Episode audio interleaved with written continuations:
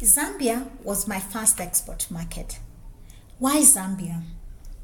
Well, Lady S, my last born sister, had met a Zambian man at the University of Nairobi where she was studying.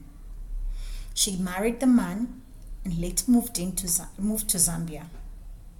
My first visit to Zambia was my first clue about the market demand. As many Kenyans do, she'd requested that I, I visit Masai Market, Kenya's open market for authentic African crafted beaded jewelry and for excellent for souvenirs and gifts. I had the option to choose whatever I thought would be a good sale. So I filled my suitcases with nice jewelry and an amazing selection of blanket shawl wraps um, that I thought were really very authentic. And so off I flew to Lusaka. As with any African community, we like to meet friends and families. So her friends and family came to visit. They wanted to know what I had brought from Kenya. Immediately I opened my suitcase.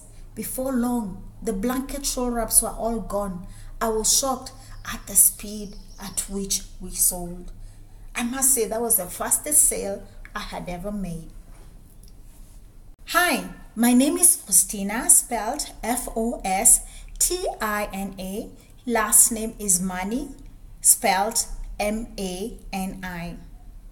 I am the Global Trade Engagement Director at Better Grains. I'm also the founder of a marketplace called Mothers of Africa Mobile Soko. I believe Africa can feed itself. I believe Africa can profit from agricultural trade. And that is why I am championing for an agricultural markets revolution that favors Africa. On her next visit to Kenya, Lady S wanted to visit Masai Market. The beauty of traveling and living in another country is that it makes you appreciate what your own country has. What I love most about travel and living abroad is that it allows you to see the business opportunities that are there in foreign lands. So, Lady S, Lady K, my other sister, and I went to Masai Market. Lady S got to show me what she felt the Zambians would be interested in buying. It was during that time that Lady S noticed a young man walking with a backpack full of sandal straps. He was trying to get people at the market to buy the sandal straps so that they can make sandals out of them, but no one seemed interested. Lady S liked the sandal straps and wished they could be used to make some Masai, sandals, a variation from the colorful beaded ones that were in the market. So, we decided I would be left with the task of finding a way of making Masai sandals from the sandal strap the young man was selling. I bought one and requested for his contacts, and that is how I found myself designing sandals for the Zambian market. In the process, I also got to discover other sandal makers, and finally, with a small investment, we came up with the African sandals for the Zambian market. During my visit in Lusaka, Zambia, I realized that they did not have very good quality brand, branded t shirts. Neither were they branding their countries like Kenya does. So I decided I wanted to make nice t shirts and brand Zambia in addition to the sandals that we would be selling we would be sending to Zambia, the ones that Lady S had desi- had asked me to design. I also decided to make nice denim bags, denim mainly from the jeans material. My only problem was I did not know who would do it for me. In case you did not know, church is the best place to find anything that you need. It turned out I had been part of a team that had been organizing a fashion show through Our Ladies Ministry, and Alvin of Urban Funk had volunteered to help with the Ladies Ministry in putting together the fashion show. So, my only option was to meet Alvin. Alvin was kind to meet me. He helped me with the design of the denim bag as well as helped me put together the artwork for the t shirt. He also helped me find companies who would screen print the t shirts for me. So I was all set. The only thing I needed to do was find out what the export requirements were. My first visit to the Kenya Revenue Authority offices was very scary. That was long before they introduced their fully automated self serve system. It was a zoo of disorganized counters with so which was so intimidating. They had agents everywhere. It was overwhelming. It was crowded. I left I left the place with nothing done. So a friend recommended I find a, a logistic company to help me with the process, which I did.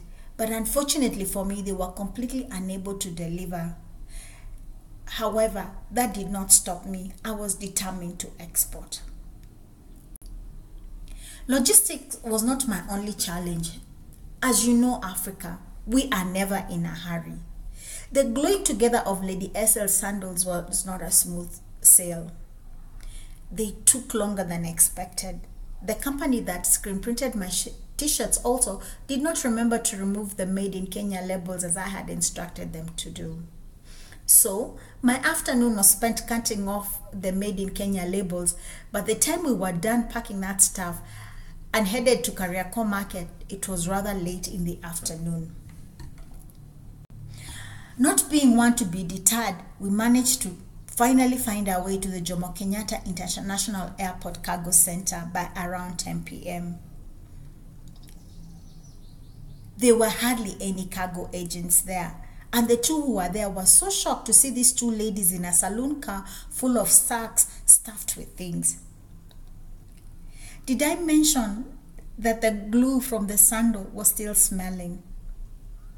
Sometimes I wonder if the boldness and the determination we had was not from the smell of the glue because those days you did not drive your car in Nairobi late at night, leave alone with the windows open. So we just had to bear with that smell. So Lady K and I walked up to the two cargo agents and boldly declared we were there to send our package to Lusaka, Zambia. We had called and been informed that there would be a, car- a cargo plane that was scheduled to leave for Lusaka. Our level of ignorance on export procedures must have left them completely shocked. They were shocked.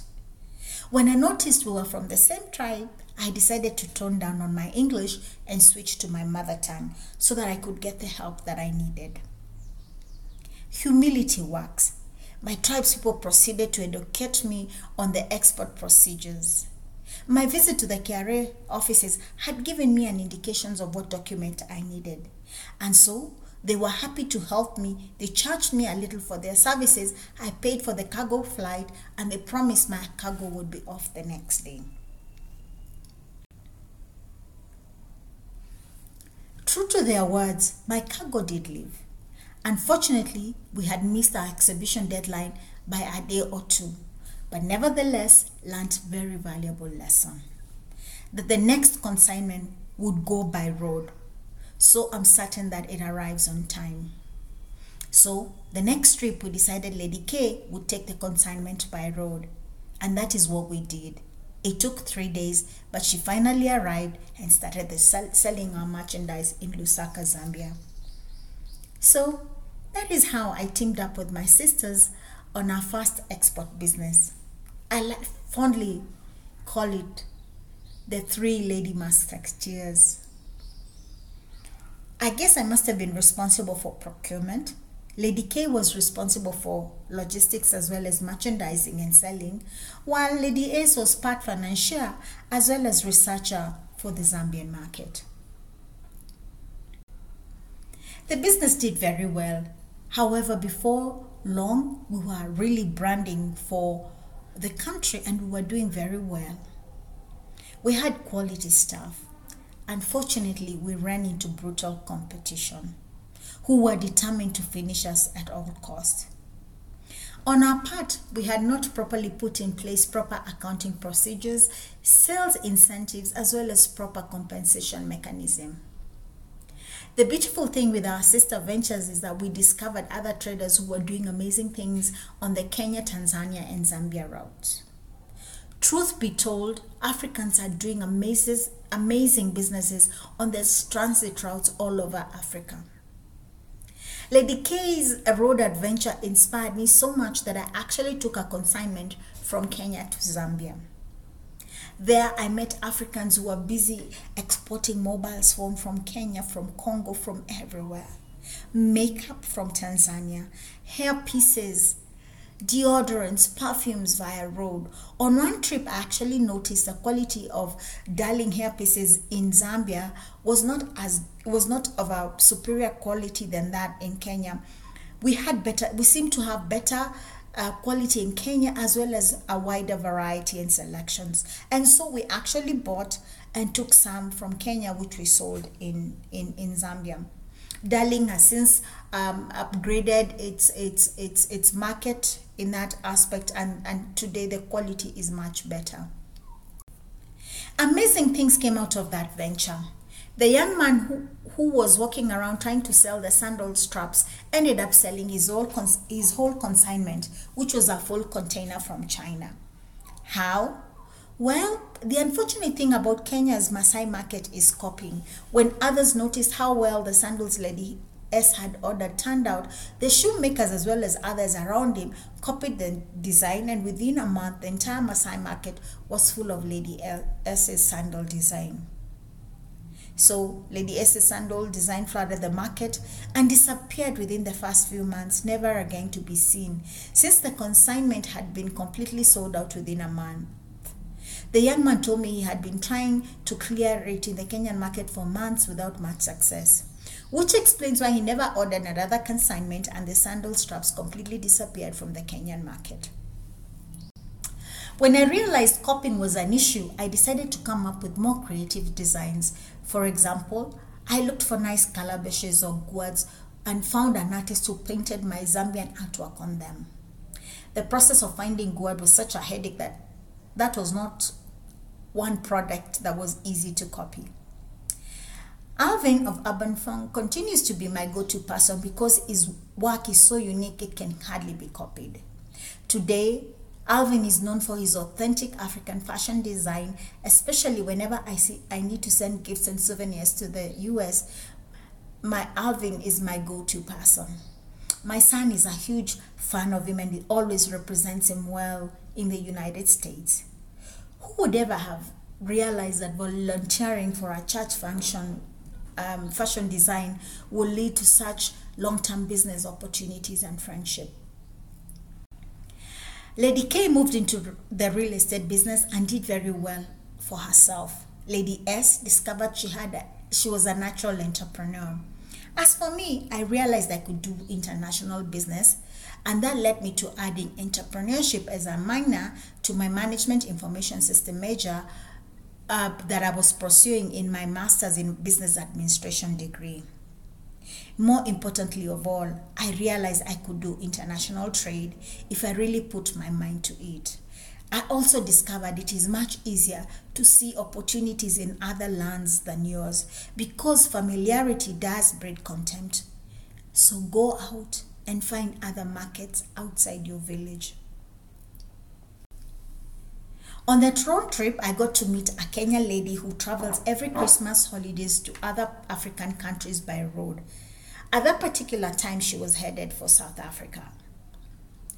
Last time I spoke to her, she had made her way to West Africa by bus. I strongly encourage every young person to just get out of their village by bus and travel to another village, travel to another town, and travel to another country. There is a way travel opens your eyes to the various business opportunities that you normally will not see in your own country or location.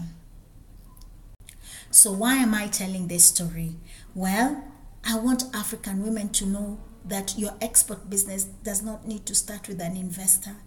You can work with what is within your reach. For me, it was some small money I had, which I combined with some small money my sister had. Then, because our because our family responsibilities did not give us the freedom to travel freely, we negotiated a deal with with Lady K, my other sister, so that I would be left with her son as she handles the logistic and the selling components of the Zambian export market. The second lesson I want you to learn from my stories is that gifts are all around you. Take the time to sit down, know and seek advice from others, especially within your church. The fashion show is how I met Alvin. He was starting his business, but imagine if he had not helped me that with my problem. There were very many other people involved in the fashion show. I'm sure many were, were people I knew and probably my close friends. But if you ask me who they were today, I probably cannot remember who exactly was in the team that was organizing the fashion show. I can only remember Alvin. Why? Because he helped me. Learn to help people whenever you can. I don't believe in taking advantage of people by asking them to work for you for free. I remember my first meeting with Alvin was in church on the stage. Alvin was willing to sit with me and help me come up with a design. He designs the bag from, from for me and I became his customers and almost 20 years later we are still doing business. I love taking cross border road trips within Africa. It's not as glamorous as flying, but the business conversations and the sharing that happens those long hours on the road will certainly leave you with ideas and opportunities that you will never find in any business textbook. I have met very many different people. Every time I'm on a trip, I'm encouraged to visit another border. As I continue to monitor cross border trade, especially on Africa's dry commodity trade, the more I seek out opportunities to travel to those other border points. The internet today has made it very easy for you to pl- find places where you can stay in almost any country. Plan your visits. Go discover Africa because that is the only way you will really get to find what business opportunities exist. Africa is the largest market in the world. You need to go out, you need to find out what opportunities exist and develop products and services you can sell to those markets. So take courage, be bold, go explore. Perhaps you will find your next export or import market. Thank you for listening to me and God bless you. Bye.